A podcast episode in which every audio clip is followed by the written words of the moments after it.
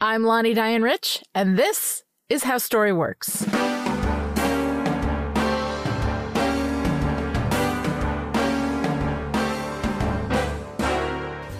Oh my God, perfectionism, right? Like it is such a struggle for everyone. Let me tell you, uh, this is the second time I'm recording this podcast um, because the first version was unlistenable to me. I record in a tiny little closet in a tiny little apartment because that way I don't have to be like right super up on my mic the way that I used to have to be when I was in like a bigger room that didn't have as much soft stuff, whatever. If you're recording anything, go in your closet. It's amazing. Anyway, um, so now I record in the closet and yesterday it was the first time that I have recorded a podcast by myself since the last time I did this for How Story Works, which I want to say was like 2018, maybe. Um, and coming back and being by myself and just talking to you uh, it was kind of like a, a, change, right? I've been working with co-hosts this whole time because I like having somebody to talk to. So anyway, I was listening to it and part of it was my energy was just so frenetic. I was like this and this and this and this because I didn't, I didn't script anything. I just like had sort of notes and I wandered off topic as I'm doing now because this opening I don't know if you can guess, not scripted. So I was editing it and I was like, oh, first of all, my energy is like way too much. Like even for me as a listener, I was like, oh, take it down just a little bit, you know, it's a lot to have this in my ears, you know? Um, and, uh, and then I was listening to it and I also had breath sounds, breath sounds. The whole reason why I'm recording my closet is so that I can have my microphone far enough away from my face that breath sounds are not a thing. So that's what all of this is. Um, and that's what we're doing. and I'm back. Hi, everybody. Uh, I just want you to know that um, I am considering you, you personally, you listening to this, to be my co host right? Um, you're having thoughts, you're having things like that I will be talking about. I'll be talking about stuff and you're going to be having thoughts about it. That's awesome. I love that. Please share it with me. Email me, Lani at LaniDianeRich.com. Send me a, a message using the voice memo on your phone. Go in your closet and record it. You'll see it's fucking amazing. Um, and, uh, I would love to hear all of that. But anyway, let me go into my now scripted opening of uh, today's How Story Works episode. Hey everyone. Wow, it's been a while since I've been behind the mic by myself. Bringing Dr. Kelly Jones into the conversation series was amazing. I'll tell you the truth. If she wasn't so busy, I'd still have her with me. I love working with her so much and I am in a grief process. But, you know, her life is very full. She doesn't have time to podcast that she used to. So I'm sending her on with love and bringing the How Story Works podcast into a new phase, which is also exciting. You know how I love new things, right? So I'm going to use the first block of the new Just Me and You How Story Works episodes to bring you up to date, maybe share some personal stuff, how I'm doing with my writing, if there are any funny stories. I'm going to ask you how you're doing with your writing, that kind of thing. Um, the second half of the new How Story Works episodes uh, will be the topics of whatever that episode is. Uh, today I'm doing a structural analysis, as promised, of the movie, the half of it, the Alice Wu movie that I love more every time I watch it. You know how some stories get better when you look at them closer? Yeah, this is one of those, at least for me. Uh, but for other episodes that we'll be doing in the future, I, I might do a Q&A. Uh, if you have a question you'd like me to answer, record it on your phone voice memo. Love that. Do it in your closet. It'll be amazing. Uh, make the question one minute or shorter, please, because it, it can't go too long. Um, and send it to Lani at LaniDianeRich.com and I'll include it in the next when I do a whole bunch of Q&As. It'd be so wonderful to hear from you guys. Oh my God, I love it. I love hearing from you guys. Um, for anyone who maybe wants a free, like basic writing consultation, uh, where I might give you feedback on a synopsis or we just sit down for a half hour and I answer whatever questions you've got. Um, you can be a guest on the show. Uh, absolutely. You are my co-host. So again, reach out to Lani at LaniDianeRich.com to find out more about that. Um, and let me know what you'd like to talk about. I'm also talking to different established writers, um, about coming to guest on the show. And, and what I want to do is like, I, I've done a lot of crafty talk on how story works. I want to talk about how it feels to be a writer how it feels to be a creative person. Um, and, and that kind of part of the experience, I think that there, um, there's a lot of unpacking that we all need to do about being a creative person in a capitalist world where your value is directly tied to your productivity and the money that you generate with that that productivity. Um, and I think that those are things that we could deconstruct a little bit. And I'm actually really excited about talking to writers about that. Um, so I'm going to be talking to my friends and be bringing people in um, and just kind of sitting down and having a conversation about the kinds of things that you usually don't hear writers talk about that much. Um, so I'm, I'm really interested in in doing that. I think that's real crunchy. So I'm excited about that. Okay. So those are the ideas that I have. There will be other kinds of, um, of how story works podcast episodes that we're going to be bringing in. Um, but I want it to be kind of casual. I want it to be, um, fun and interesting and deep and honest. So all of that means that like, I'm not going to plan this out. At the end of this episode today, you are not going to hear me tell you what's coming in the next episode because I don't know yet. Um, but based on what inspiration hits, who I might have available to sit down and chat with, what questions y'all send me. Um, all of that is going to contribute to what the next episode is. So it's going to be a lovely mystery. And I kind of like that. Um, the How Story Works podcast will be going out once a month from here on out. Uh, you can expect it on the fourth Monday of every month. God willing and the creek don't rise. I'm gonna do my best. Um, and if you have any requests, again, reach out to me, Lani at LaniDianeRich.com. Um, but I want to talk to you a little bit more about the history of the How Story Works podcast and how it's changing, of course, again, right? Um, when I started this podcast, I was really looking for a place to collect and test the narrative theory I'd been developing in my college classroom. But some of the early episodes of this podcast are pro- like a little half baked, you know, uh, because the theory wasn't fully cooked yet. It wasn't fully cooked until I finished my book, How Story Works, available on Amazon and Audible. Uh, so while I would stand by probably about 99% of the instruction I provided in those early episodes. Um, not, again, not all of it was a fully baked cookie. Like, and I absolutely acknowledge that I was in the process doing this podcast is part of how I learned the things that I needed to learn to be able to create the book. Right. Um, but that said, if you want the fully baked cookie, which I would recommend with a simple narrative theory that you can put your back up against while creating the most possible space for your magic, which, as we all know, because you've heard me say it before, is the purpose of craft, you're going to want to get the How Story Works book. It is 20 years of knowledge and experience in 145 pages, three hours, I think almost four hours on the Audible version. Um, and I stand by my claim. It is the only narrative craft book you really need. It applies equally to every genre and every form. It is essentially the sourdough starter of narrative. The whole point of this book is so that you can get out of your own way and let your magic dance on a stage that is well built. The stage is the craft part. The stage is what I teach you how to build. And then you can let your magic dance on it. That's what this is all about. And I cannot tell you enough. This is the book that I wanted to have when I started writing and could not find. And it took me 20 years to write it. So I, you know, I'm telling you now, available on Amazon Audible. Go grab it if you haven't already. Okay. So another thing about the history of the How Story Works podcast and I realize as I say this that I am likely the only one who cares about any of this. But I have like I'm I'm an organizational type. I like to organize things. I like to categorize things. I like to know where they are. Um, you'd think my house would be neater with that being who I am, but you know, it's it's always a struggle between like time and and preferences. You know what I'm saying? But anyway, so I started out with How Story Works, just numbering the episodes, right? You know, um, and that was great. Like the How Story Works, the first I don't know 39, 40 episodes are like that original, you know, six minute instruction kind of um of podcast. And then uh, it took a long hiatus, as some of you may remember. And then we came back with How Story Works Conversations, which was kind of a different podcast, but I didn't want to put it in a different feed because it was still How Story Works. We're still talking about the same theory. It's just in a different format where I actually had a co-host, my beloved best friend, Dr. Kelly Jones. And that was wonderful. And we did, you know, over, I don't know, three years, like it took us forever to do it because I was still working on the theory for my book.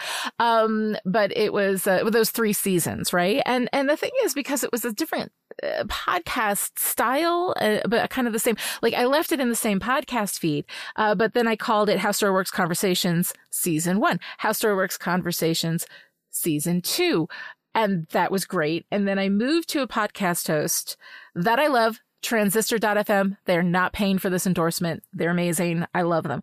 Um, but I went there and they, they had the ability for me to like organize, right? Organize, organize everything in seasons. But I had to call the first chunk of the How Story Works podcast, the one that I did by myself, the original, you know, short instruction snippets, uh, as season one.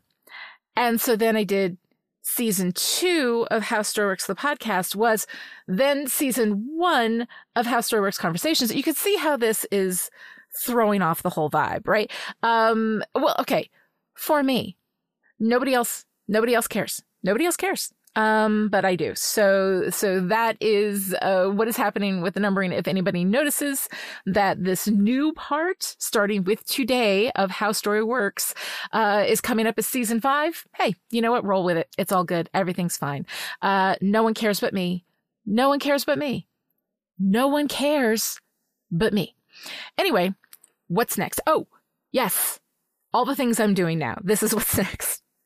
Uh, for podcasts, I have In the Gutter, a comics podcast that I do with superhero scholar Joshua Unruh. You might remember him from Listen Up A-Holes, the Marvel Cinematic Universe podcast, uh, where he curates a list of comic book story arcs for me to read that he promises are all bangers all the time. And I, I know this is my podcast, but I like literally cannot recommend this podcast enough. It has a very low listenership. I think just because like we haven't reached all the comic book people and the people who don't read comics think that it's not for them, but it is. It is. Look, there's a bit of a jump to get into them, um, especially if you're not used to reading that kind of work. Um, but I have learned so much since I started reading comics. Comics are a storytelling form where efficiency and engagement are absolutely key. And if you are a writer and you haven't been reading comics, I think that you must. Um, you learn so much looking at it from a different angle. The artwork is incredible and the heavy lifting that it does. Um, plus, like all the story arcs on In the Gutter are great, even though, yeah, yeah, okay, those of you are listening, I'm struggling a little to like Patsy Walker as a main character, but the story itself is really fun and I'm enjoying the artwork. There's a lot of things to enjoy about it.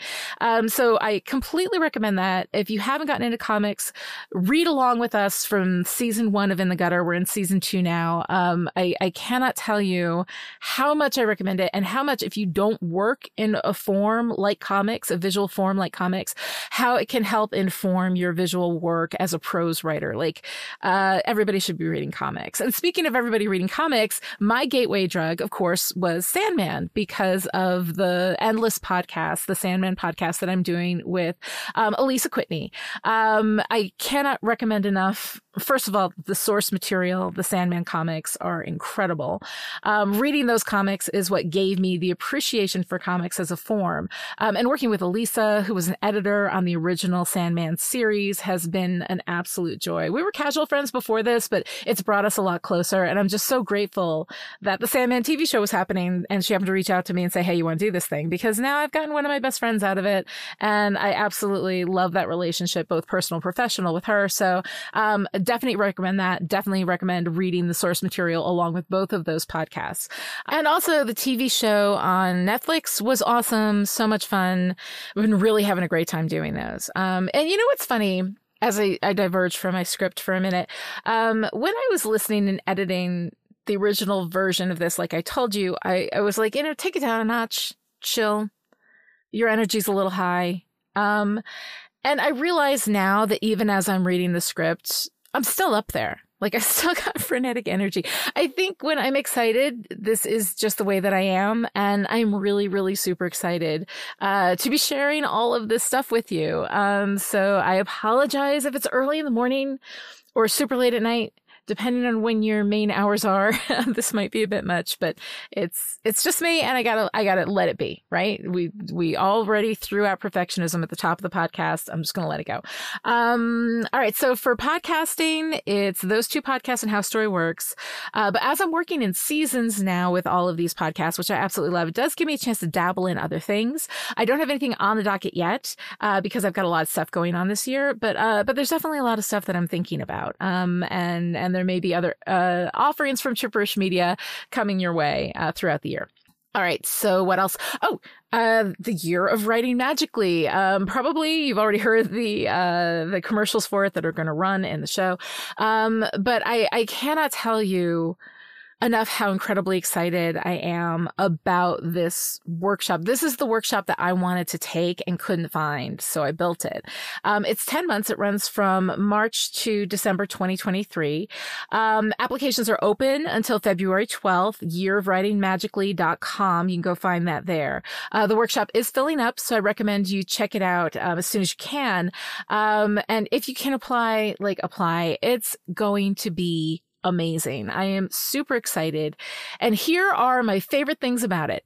It is a long form fiction workshop. So novels, screenplays, stage plays, whatever you're working on. The workshop is both form and genre agnostic. Is agnostic the right word? I always say form agnostic, but I, I, I kind of feel like, you know, I'm pretty sure, I don't think it means what you think it means, right? You know? So, uh, okay, let me, let me look up the definition. As Dr. Kelly Jones says, define your goddamn terms, right? Um, agnostic is a noun, a person who believes that nothing is known or can be known of the existence or nature of God or of anything beyond material phenomena, a person who claims neither faith nor disbelief in God. I believe in all forms and all genres. So yeah, this is the wrong word. I've been using the wrong word like this whole time, but uh, oh well, any form or genre is welcome in the workshop. Uh, plus, the whole point is that we are writing in community. Oh my God, writing in community. I, I cannot recommend it enough. I cannot recommend enough community in general. Um, but this means we're going to have chat boards and mutual support, a nurturing environment where no critical feedback is accepted until the second revision. I'm so excited about training people to get out of the rip it to shreds mindset. That is one of my favorite things to do. I'm very excited about that. Um, and we're going to go through like full discovery process, full drafting process, two revision cycles. So at the end of the year, you've learned to lean into your strengths, your confidence has been bolstered, your magic affirmed, and you'll have a final project ready to go out to agents, editors, publishers, producers it's so exciting. And I can't wait to see what the alumni of this workshop end up doing.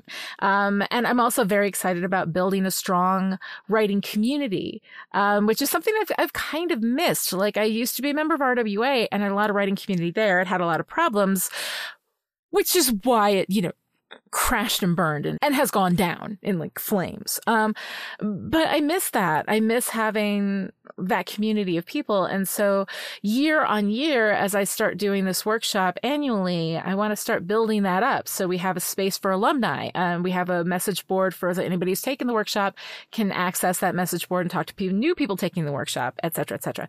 I'm so excited. I, I cannot even tell you. Yearofwritingmagically.com. Seriously, this is going to be awesome.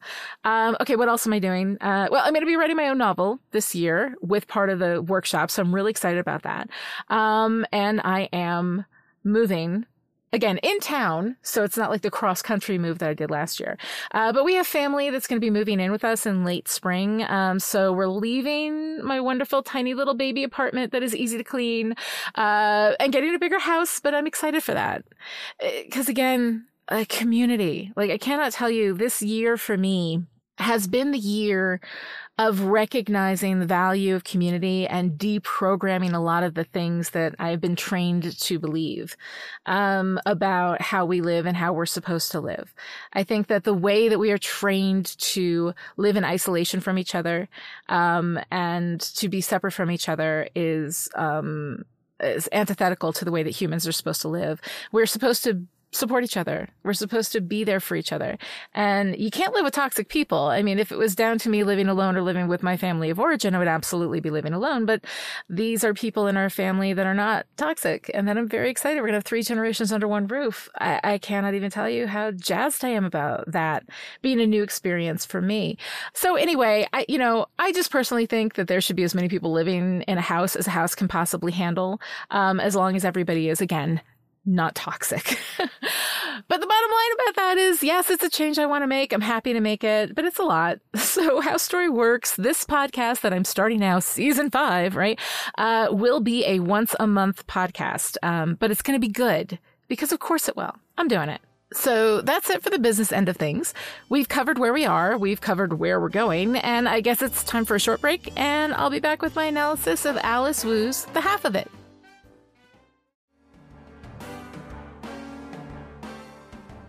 All right. Okay. So I have to say, if you haven't seen the half of it yet, hopefully you have, uh, but this is your opportunity to not be super spoiled because, of course, I am going to be spoiling the hell out of it in this discussion. Uh, we just finished How Story Works Conversation Season 3, which was about structure. So I'm really going to be focusing on structure today, but also talking about a lot of things within the story and, and the story movement. Um, and I also think that, like, this is a great movie. You should watch it. I want all the pennies, the streaming pennies to go to Alice Wu because she did a great job with it. It's on Netflix in the United States, and I don't know where it is elsewhere. Um, but wherever you are, hopefully you can find it on a streaming service. Um, and if you can't get to the movie, or you just don't care about all the spoilers and still want to listen, that's great. But I wanted to give y'all a chance to duck out now, save the podcast, and come back to it later. All right. So the first thing that I want to say, I mean, from now on, before every craft analysis, I want to say in Thunderdome between creator and critic, creator wins every time. Putting new things out into the world is a sacred endeavor and it is one of the most human and beautiful things that you can do. And talking about it in a way that um, is critical but respectful um, is something that I really want to do. I have been a shitty critic in the past, um, and I would like to make up for that karmically by changing the way in which I do things. I think I have been doing this as much as possible in the last few years. Um, but I'd really like to take a moment to thank writer and director Alice Wu and her entire creative team for making this movie. And I hope that any criticisms I make are taken with a full understanding of my deep respect and gratitude for this creative work. That said, um, let's go ahead and talk about analysis, right? I think that craft analysis is really, really valuable to writers and creatives because it gives you a chance to look at what other people have done and learn from it, both the good and the not so good. And that's completely fine. Um, but before you analyze any story, and this goes double or triple for your own, um, the very first step is to write down and acknowledge the magic in that story because the magic is what you must preserve at all costs, even if it means bending the craft to accommodate for it. Think about it. You don't want to change a dancer to accommodate the stage. You change the stage, and that's okay. You can do that. And, and I would say 99% of cases, craft and magic can work together. They're meant to work together. Um, the whole purpose of craft is to elevate magic. Um, so they, they harmonize naturally. Um, but when it comes right down to it, if you got to bend, you bend the stage. Um, so without knowing who the dancers are, without knowing what the magic is that you're going to be supporting, um, you cannot analyze for craft. You cannot figure out what to fix. You can't do anything. So that is the absolute first step in any critical process, most especially of your own work. Okay, so starting with magic for the half of it, I think that the big magic lies in the character work.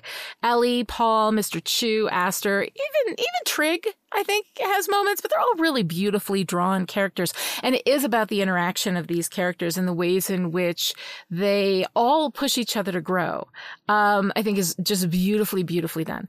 Um, you know, Trig is probably the closest of all of them to caricature, um, but he's still sweet and lovable. He's just, you know, very, very new right? Um, and and I, I, I enjoy him. I enjoy him. He's you know I get why he's not right for Aster. I get why he is sometimes the butt of the joke. Um, but I also just kind of like him, and I think that he's he's a lot of fun to work with. Um, but really, I think the magic here is that it's a it's Cyrano de Bergerac love story that goes in a completely different direction, um, but is is so incredibly warm and loving. And love is the absolute center of this whole thing. Everything in the half of it is about love and about loving people and about how to love people and how to understand love. All of that is a big part of the magic. And so you want to be able to preserve that.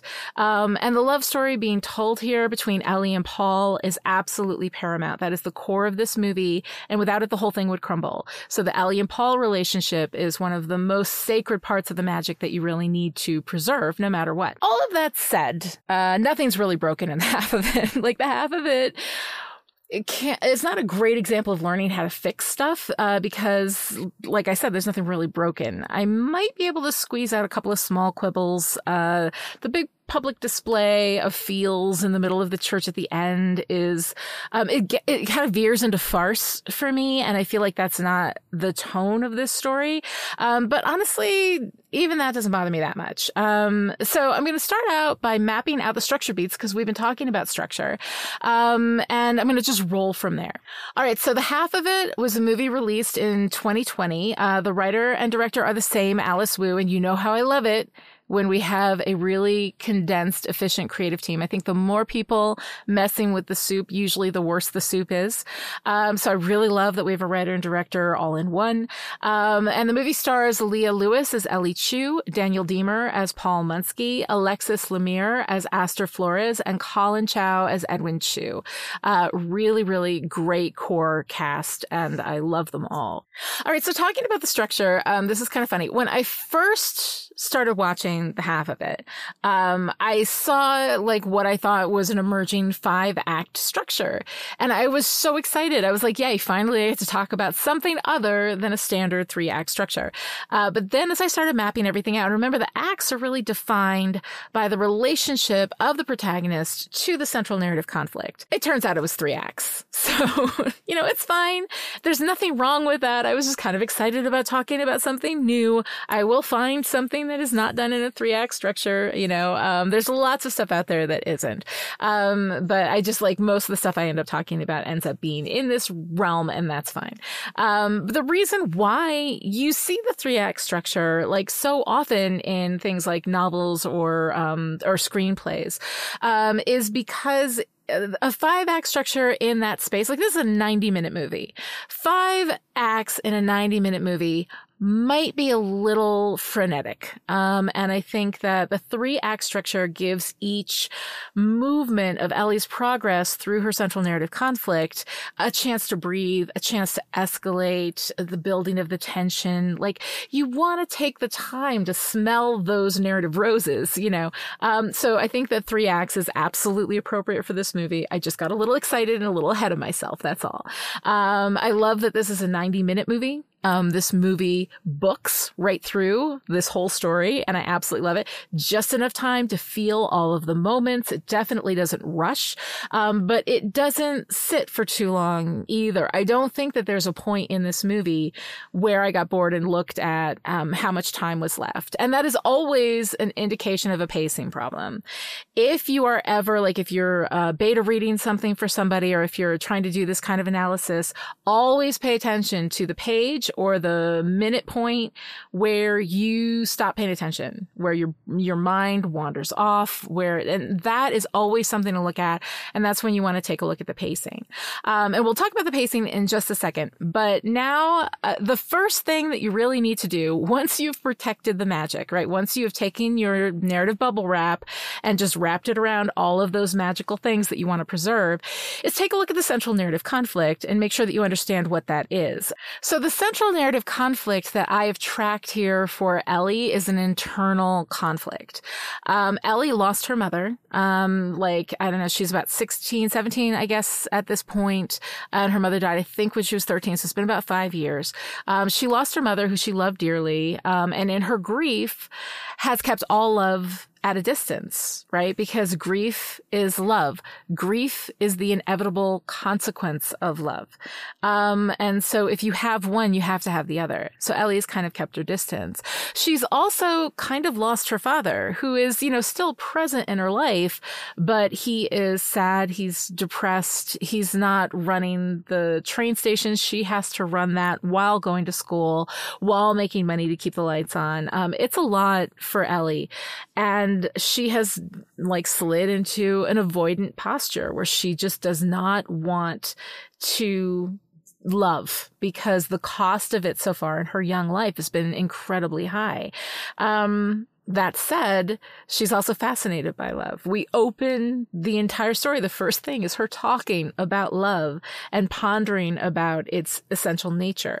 Um, but when we're looking at this central narrative conflict, this internal conflict for her, which is where a character wants two mutually exclusive things Ellie wants to be safe and she also kind of wants to take that risk and have that love and understand that love. So those are the two forces that are pulling on her throughout this movie. Um, quickly, I'm gonna I'm gonna dip into pacing because there's nothing broken here, so there's not that much to talk about. Um, but this movie is is I would say like kind of perfectly paced. Again, I've watched the movie, I don't know, three, four, maybe five times. I've watched it a lot. It's really, really great. Um, and, uh, and I've never had a moment where I paused it, got bored maybe a little bit when Ellie and Aster are in the swimming scene, the swimming hole scene. That's the closest I get to, to that. But for the most part, like I, I don't get bored during this. Um, so act one is 28 minutes. Act two is 35 minutes. Act three is 25 minutes. Um, so it's basically kind of like perfectly paced. You know, it works out really well. And again, as we're breaking things down into acts, right? An act tracks uh, the relationship of the protagonist to the central narrative conflict. So during each act, we're going to see slow escalations that push our character into ideally an active choice that changes their relationship with the conflict and then sends them into the next act. So act one is Ellie's resistance, right? She is completely resistant. She opens talking about love, telling the Aristophanes myth, saying that, you know, humans don't need the gods to mess up love for them. They've really got that covered. Um, and she's trying to figure out what her thesis is on love. But what's really fun is that she's doing this under cover of anonymity, under somebody else's identity. This is a paper. This is her job. She writes papers for other students. Now her teacher, you know, already knows who's writing it, but Ellie is writing in her head as that person. So there is a distance between herself, even when she's writing and pondering about love, she does it under cover of somebody else's identity. And what I love too is that Ellie finishes the opening of her story with a statement. This is not a love story. Which of course it is. But then she follows that up with a qualifier or not one where anyone gets what they want. And the thing that I love about this is that what she's describing is a romance. At the end of the romance, everyone gets what they want. Love stories hold no such guarantee. Um, and love stories also do not have to be about a romantic love or a sexual kind of relationship. Love stories happen in every vector from one human to another, every axis of connection from one human to another. A love story can live in that space. Um, and that's why I love love stories. They've just got so much versatility and they, and they always kind of talk about this very essential human experience of loving and how how love works. Also, what she's saying is it's not a love story where anyone gets what they want. And I think that that opens up a space for us to kind of ponder the idea that your job as a writer is not to give people what they want. It's to give people what they need. I first heard that from Joss Whedon, who is a, a, creator with a lot of problems. And I get that. Um, but also two things can be true at once. Um, and he's also right. Um, giving people what they need is what the role of fiction is. And so that's kind of our job. And that's not always aligned with what it is that they want. Um, but act one for Ellie is about resistance, right? Um, she resists the teacher telling her to go to college. She resists Paul's job offer to write love letters to Aster for him. She even resists Aster, who she is clearly entranced by, um, and only actually speaks to her by accident when they bump into each other in the hallway, and then only because Aster asks her questions. Uh, if it wasn't for Aster investigating Ellie, uh, Ellie would have only said, "My name is Ellie Chu," right? Um, and then she only writes the letter for Paul out of financial coercion. She wouldn't have done it otherwise. So this is an active choice that she makes, but it's not a free active choice. It is an active choice under duress, under financial coercion. And that's not the same thing. So Ellie's relationship to the conflict, which is about leaning into love and risking that grief, or standing apart and being safe manifests as resistance until Aster shows some interest and responds to Paul's text. Then Ellie leans in a little and has some fun. Uh, they do the collaborative art project together. They flirt and Ellie's really starting to enjoy investigating this relationship with Aster. But just like the papers, it's done under cover of somebody else's identity. She's not risking. If Aster decides she's not into it, Ellie can say, well, you know, it's Paul, right? She didn't know it was me, so she couldn't have been into me. And she's not risking that grief to the extent of, of what you do when you actually put your own heart on the line. And when the date goes badly with Paul, and uh, Ellie is pretty sure that Aster's not into it, Ellie's like, I'm out, I'm done, this is it. You know, we're not doing this. And she retreats back into her resistance. So even through all of this, as she's moving kind of closer, sort of leaning toward like the acceptance of love and its you know ensuing grief its guaranteed ensuing grief um she's she's really doing it very carefully and still staying within this safe resisted space um but then after the date when aster is still intrigued like Ellie at that point knows that Aster is intrigued by her because Paul has not done anything to intrigue a girl like Aster. Um, and at that point, Paul says, I'll pay you double. Let's keep going. And Ellie says, I'll do it for free. And Paul says, Why would you do that? And that is a moment for Ellie where she is actively engaged. She is leaning toward love and the potential for grief. And that's what moves us into Act Two right? So our inciting incident to get into the anchor scenes in Act One is when Paul asks her to write the love letter for him and she says no, right? So that's when this starts, when she's really being engaged because he's asking her to write a love letter to the girl that she likes. So that is personal. Like that is deep within. She is resisting that love. She's not resisting because it's a love letter, you know, and that's not within her ethical wheelhouse. She is resisting because it is a love letter written to the girl that she likes that puts her heart at risk. But then we move through all of these events of the first act. At the end of the first act, she says, I'll do it for free. This is the moment that she's engaged. This is the moment that we take that active choice and we turn into act two. Um, again, act two runs about 35 minutes. Um, Ellie is fully leaning into flirting and playing with Aster. She is getting more invested in Aster, but she's also staying safe because she's doing this all under the cover of Paul's identity. So her Cyrano de Bergerac, you know, um, activity is being hidden because she is so scared. And that is the core of the Cyrano de Bergerac story. That is why we love it because it is so complex and crunchy. And it always comes down to Cyrano's lack of confidence in himself to be able to get rock Roxanne, right? Who in this case is is mapped to Aster. But what I love the most about all of this is that we take that classic Cyrano structure and we flip it on its head because without even realizing it, Ellie is falling in love with Paul. Now, when I say that, of course, I don't mean romantic love. That's not what this love story is. Uh, there are many kinds of love, of course, and we become so obsessed with romantic love and sex as the only true expressions of love for a lot of reasons I'm not going to go into. A big chunk of it is because of the patriarchy, yada, yada, yada. Um, but the thing that I love about that is that because we're so focused on Ellie and Aster, and that is the central love, and that is the central relationship that we are kind of trained to look at in a Cyrano de Bergerac story. Um, the love expressions between Ellie and Paul creep up on us, just like it did on Ellie. We didn't see it coming. At least I didn't. Um, but of course, as we know, no mistake, this is the love story between Ellie and Paul. So Ellie and Paul are actively falling in friend love while both of them have their eyes on Aster, which I freaking love, right? Um, so they're training for the dates, which is adorable. They're in the school bus, which is the classroom. I love all of that. But one of the things I love the most about this is that during this training montage and during the entire movie, we are constantly seeing Paul chasing after Ellie right? So the visuals are Ellie's on her bike, Paul is running.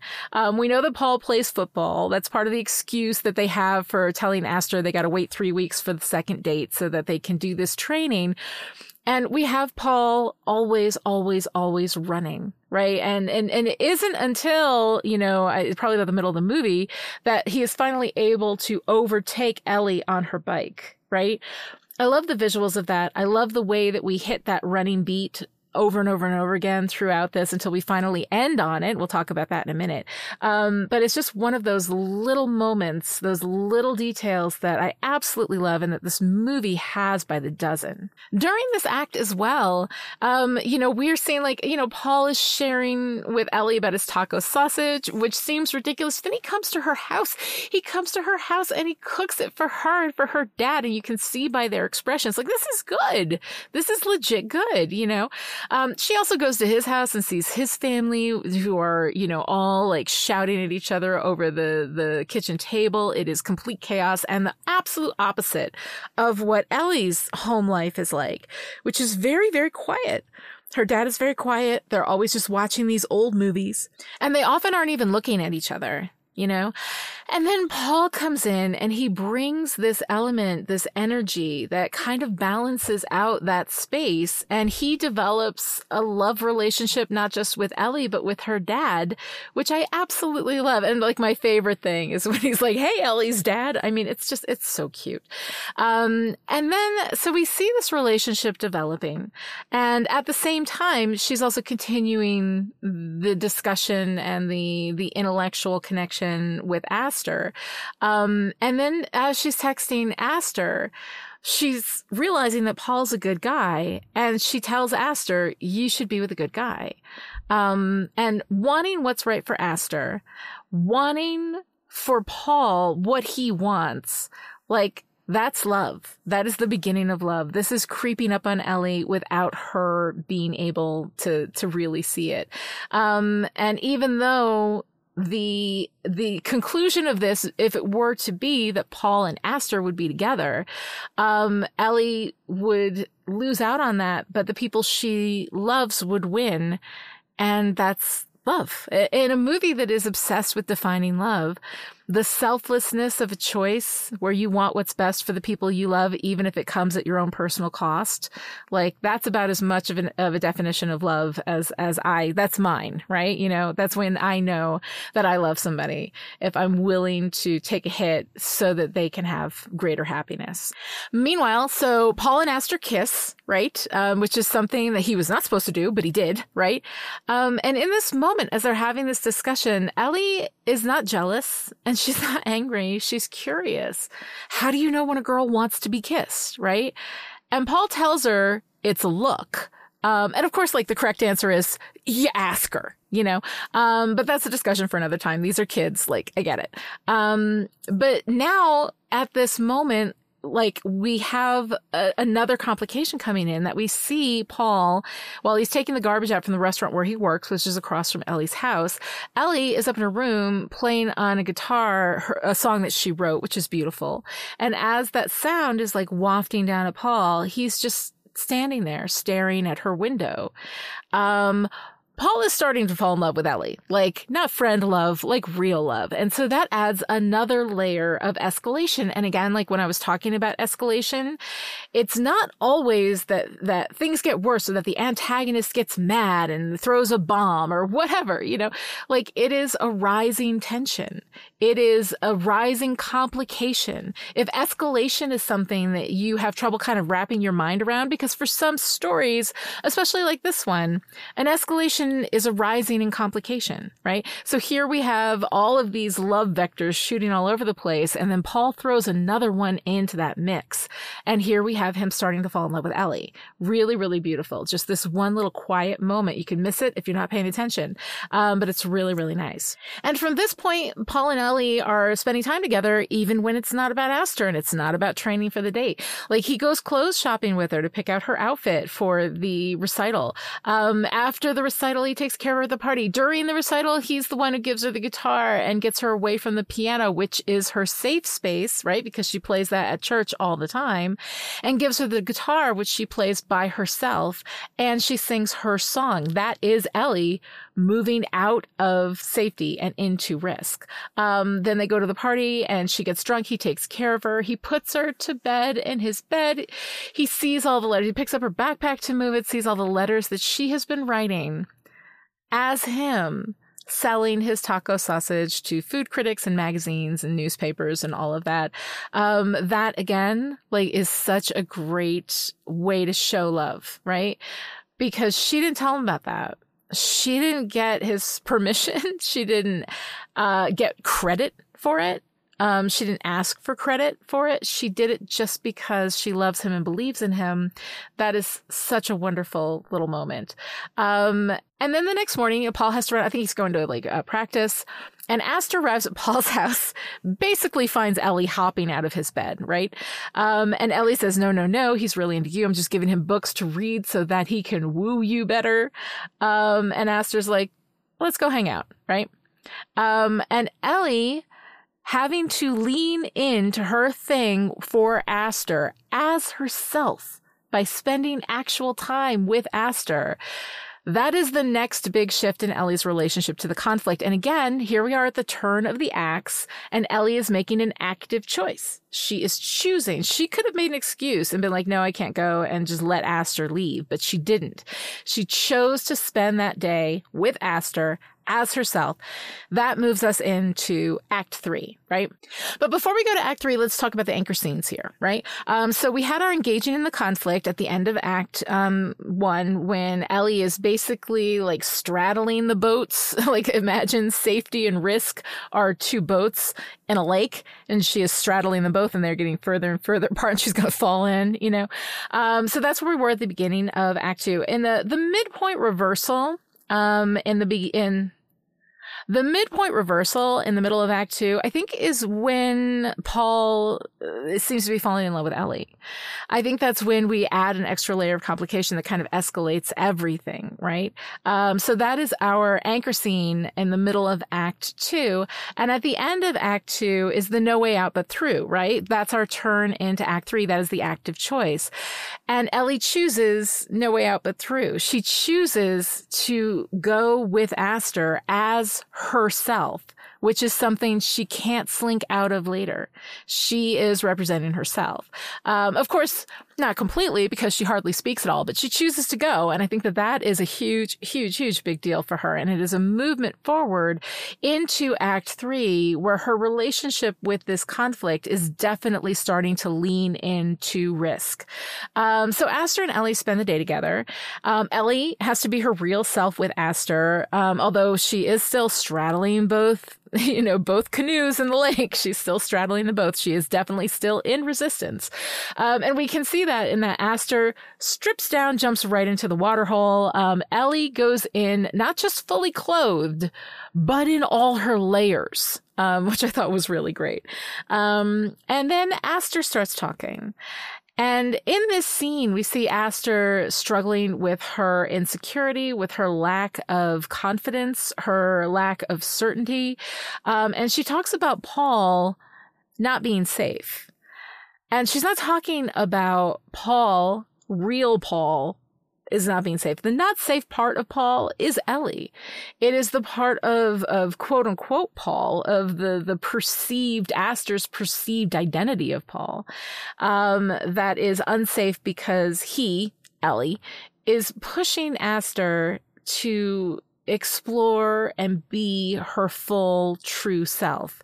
And Aster isn't ready for that. Aster is very uncomfortable with that. And then she talks about Trig being safe because her family loves Trig. Trig goes to church. Um, Trig is going to propose to her. They're going to get married and they're going to have a safe life. And then Aster says, he's just so sure. Maybe that's love. And again, like this entire thing earlier in the movie, we have a moment with Paul where he says, well, isn't love the effort that you put into somebody? Um, and here Aster is defining it as certainty. And I love that everybody's always trying to define love, that that is kind of the touchstone that we always return to. And everybody has a definition of love. Later on in the movie, her dad, uh, Mr. Chu, defines love as not wanting someone to change, um, which I think is maybe a, a, definition of love that needs a little uh, inspection. But I mean, it's interesting though, the way that we're constantly pulling through everybody defining love in a different way. And what I find so interesting about this is that Ellie comes home from her date with Aster, right? To find that Paul has been hanging out with dad. Paul made dinner and left a plate in the microwave for Ellie. Like, ugh, God, I mean, I love this kid. I love this relationship. I love all of it. And then we move on to the football game in which Paul makes a touchdown because he's running so fast. And why is he able to run so fast? Because he's been chasing Ellie this whole time. And I absolutely love that running beat. It's so great. Then we have him kissing Ellie by the vending machine. And of course, Aster sees this and runs off. Um, this leads into our dark moment where Paul finally sees Ellie, like really sees her, um, and realizes that Ellie is in love with Aster and says, it's a sin. You're going to hell. Let's hold that for a minute uh, you know, I'm going to talk about that in a little bit. Um, then we get to the climax in the church, right? The moment that Ellie is finally able to take a risk and let people see her, especially Aster, finally see her. And that is her moving out of resistance and, and toward risk, toward love, toward grief. So finally, the, the reason this is the climax is because it resolves, right? It resolves the central conflict, which is, which is resistance and safety versus risk and leaning in. Um, and Ellie finally chooses the part of her that wants love, that wants to lean in, um, that wants to stop resisting, finally stands up and speaks because Trig proposes ridiculously to Aster, and Aster ridiculously says yes, and Ellie stands up at the church and says no. Absolutely not. Is this the boldest stroke that you can make? And she reveals to Aster what has been going on the whole time, that she has been Paul this whole time, and that the person that Aster has been falling for is actually Ellie. So now the part of Ellie that is able to risk love has won right? So the conflict is over. That's why this is our climax scene because we have a winner. Um, then we move into resolution.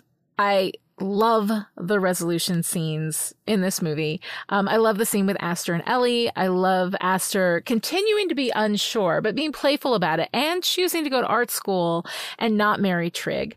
Um, and she says, you wait in a couple of years. I'm going to know. I'm going to know who I am. I'm going to know what I want.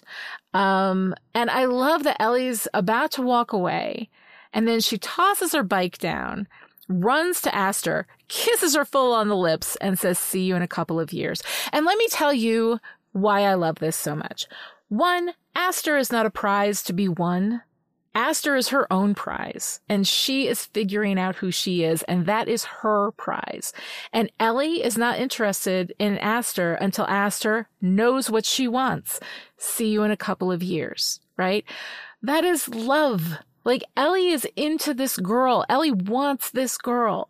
And yet, because this is what's best for Aster, she says, I will see you when you're ready for me. Right? And then just walks away. It's the coolest freaking thing. I love it. Absolutely love it. Um, then we have Paul and Ellie saying goodbye. And here's the thing. The last scene of any story is going to tell you what that story is really about and we end on the love story between Paul and Ellie.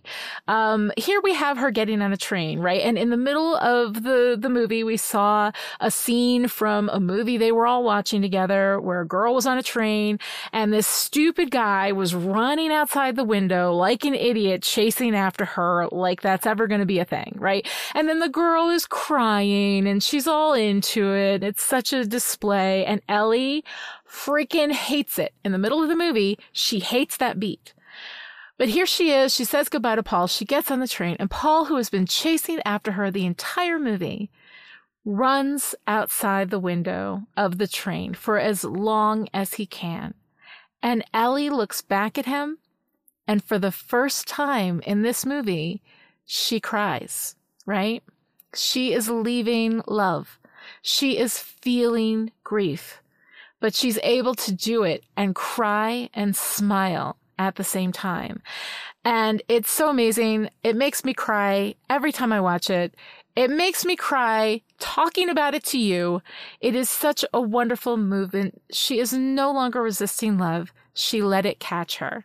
And I, I just think it's fantastic. It is almost a perfect movie, right? Almost a perfect movie.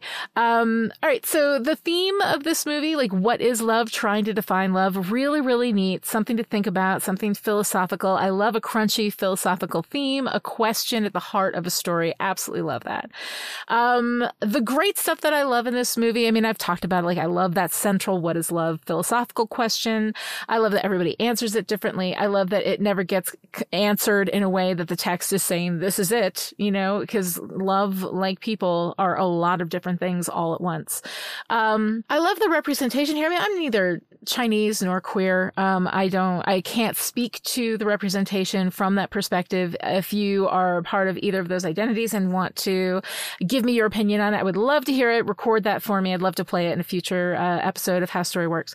Um, but I, from my per, like what I see is is wonderful. I think that all of these characters are really, aside from Trig, who's kind of playing the stupid guy. Like, you know, um, I think that the characters are wonderfully drawn.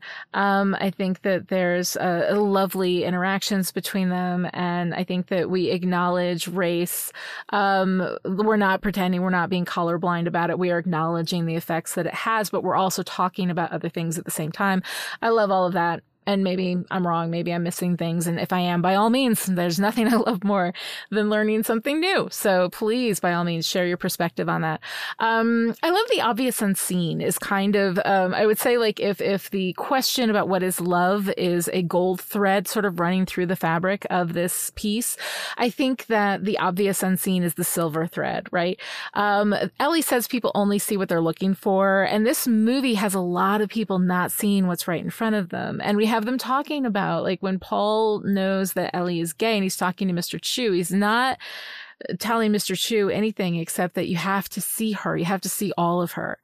And uh, Mr. Chu does, that's when he defines love as not wanting the other person to change at all, you know, um, and realizes that maybe it's, it's quite more than that. Um, so let's go to this thing where Paul kisses Ellie um, and says, you know, when realizing that she is in love with Aster, that she is gay, uh, says, it's a sin, you're going to hell. Um, originally, I hated that. I absolutely hated that because it didn't feel real for Paul. Um, but watching it again, um, as I watched it more, I realized that he wasn't saying it in condemnation.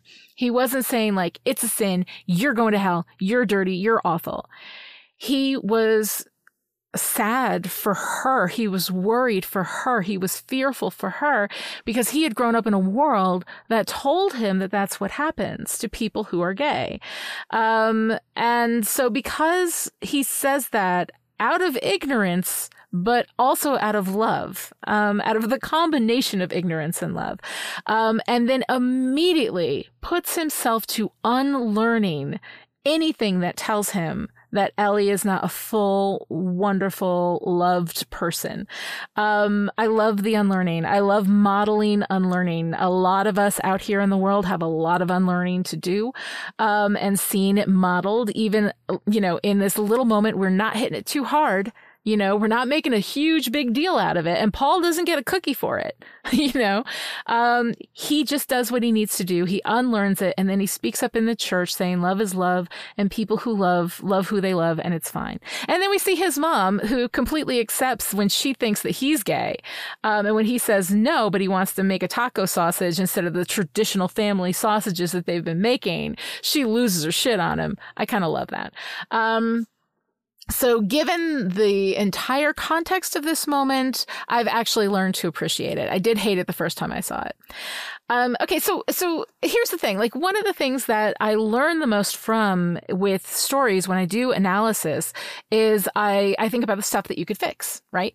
Um, and I don't have a lot for the half of it. Like I think the half of it is as close to a perfect story as as you get. Um, I absolutely love everything that's going on here.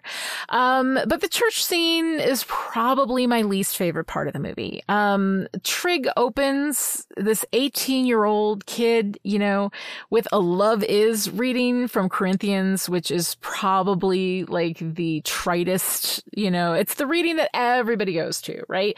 And it's it's like a piece of gum that has been overchewed. It's kind of lost a lot of its appeal, I think, um, and has become something that is, uh, uh, that just, just, isn't as powerful, I think, as maybe it, it has been in the past.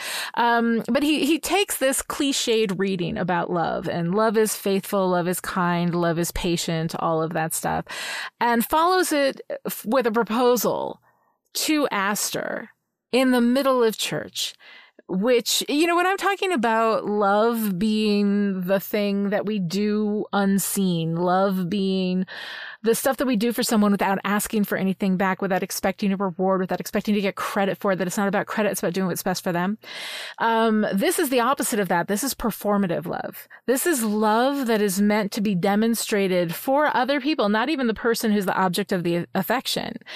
This is not about Aster. This is about performing for this town, performing the role that he is supposed to, to play. Um, and then Aster says yes and all of that is ridiculous enough because Aster saying yes in that moment, I understand that she is unsure. Um, but her saying yes in that moment after the conversation that she had with Ellie feels a little bit off to me. Um, then we have Paul stand up in the middle of church right and starts talking about how people love and and is really talking of course about Ellie and knowing that Ellie is gay and supporting her love for whoever she loves because love is love is the thing. Love is the shit, right? You got to have it. And how you love is how you love. And it's okay because it's love, right? Um, so I love he's demonstrating his love for Ellie, his ability to unlearn. I do like that, but the way it's done, this should be, again, not performative for everybody there. It should be private between him and Ellie because this is about him and Ellie. And he needs to say that to her. After what he said to her, he needs to say this to her, to her and saying it in front of people for her so that she knows does have also a sense of I'm standing by this, like I am public in my admiration and love for you. Um, but it just feels, it creaks a little bit for me. Um, and then we have Ellie, whose Aster says yes, Ellie says no you can't do this, and then comes down and says love is selfish and messy um, and painful. Um, but then she says, Love is being willing to ruin your good painting for the chance of a great one, which, you know, calls back to the art, the fun little flirty art project they did together. Um, is this the boldest stroke you can make? Is Ellie saying, it was me? It was me, right? I love Ellie's speech. I love all of it. I hate that it happens in the middle of church. Uh, because everybody's watching and uh, each one of these teenage declarations is becoming this thing that is kind of overtaking the moment. Um, and I, I understand that the public declaration, like the grand gesture is kind of a um, a long revered trope in um, romantic comedies, and um, I think it can die. Like the, the grand gesture is so empty. Um, after all this time of seeing people run through, you know, the rom com run through New York City at midnight on New Year's Eve or through the airport, you know, um, all of that stuff um, does something to create a uh, a spectacle in your story, like a big end piece that feels um, that feels really huge and like this big moment, this big crescendo, you know, um, and it just doesn't work for me. It doesn't work for me here because nothing about this movie movie leads into any of this. And the tone is, is leaning into farce. And that is not the tone of the rest of the movie. So it feels atonal. Um, I love Ellie's speech. Um, I love Aster when she learns, she figures it all out. Um, and I'm not, in general, I'm not a fan of slaps, especially because we have women slapping men like it's okay because women are so tiny and weak and men can take a hit. Um, I don't like that. I don't think anybody should be hitting anybody. Um, but I understand why Aster did it. Um, I kind of like the way she did it. She's not even looking at him. She just slaps him in the face without even looking at him. Um, and so like as far as slaps go, this is probably uh, my favorite. Um, but I really think a verbal slap is better. Um, or even a cold shoulder at this point, just uh, knowing, letting him know that she knows what's been going on. And both Paul and Ellie deserve a cold shoulder here. Um, they deserve a verbal slap at least. Uh, what they did to Aster is really, really terrible. And so the confrontation scene, I think, like, were I, you know, if Alice Wu had come to me and said, Hey, give this a read. Um, I think what I would have suggested is that the confrontation scene could still be public, but at school right? So we're getting to the end of the senior year. We're getting toward the end of the year. So we have a teacher saying, Hey, what's everybody doing? What are your plans? What's going on? Right. And so, uh, I think if the question too, um, going back to the scene where they're in the water hole, if the question was not Aster, uh, you know, marrying Trig at the age of 18, right? If the question was her going to college with him, right? And eventually the plan is to get married. Um, but to, to follow him rather than follow herself, right? She wants to do art. She wants to be a painter. She wants all of that. Um, and he wants them to go to school and get a safe degree that they can, you know, then use to like have a home and all this kind of stuff. Um, so she's battling between following him and letting him absorb her or being herself. And in the watering hole, she's leaning toward following him because it's safe. He's so certain isn't that love, right? Um, and if at this point, you know, uh, Trig speaks for both of them and says, well, Aster and I are going to go to UW and we're going to, you know, take accounting or whatever, something, something safe, something everybody's always going to need, something that you're not going to be out of business, you know, um, and uh, boring and not what Aster wants. Um, and in that moment, if Ellie says no, right? And then Aster looks at her, um, and while they're staring at each other, Paul stands up and gives his speech that has nothing to do with his plans, that has nothing to do with anything, just speaking purely with what he's been thinking as he's looking at Aster and Ellie look at each other, right? So that we have this moment with Paul, it does lean a little bit into farce, but I think also it is consistent with Paul's character. And then Ellie does her speech with, is this the boldest stroke you can make? Right. Um, I think that that in the classroom would give us some of the end scene sort of big moment thing um, that's happening without it looking like Trig is stupid. Somebody's asking him his plans and he's just saying, these are our plans. This is what we have decided, right? And Aster's gone along with it. Um, and then to move on with the rest of the movie from that. But like, quite honestly, like, that is the only thing I would really change about this movie. I think this movie is fantastic and I hope that you've enjoyed it. Um, I hope that you've enjoyed the analysis. If you saw something different, like if you saw five acts, I'd love to hear your analysis of that. I really tried. I tried to lean into five acts because I didn't want to do another three act structure just because I've done so many of them. Um, but I think that's what it is and I think that's fair and I think it's okay.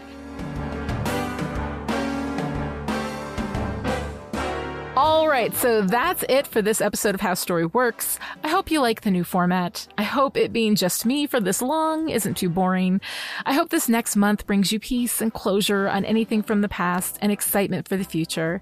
I hope that you're dedicating enough time to your healing and realizing that your value is not in your productivity and that the joy of your creativity is the only justification you need to be creative. And I hope your car runs great and that your tax refund is rotund and overflowing at the seams. I'll be back next time with something. I don't know yet, and that's okay. I'll be back with something. Send in those Q&As, please, Lani at LaniDianeRich.com. Have a great month, and I will see you in February. February. February. Jesus, between February and Wednesday, I'm telling you.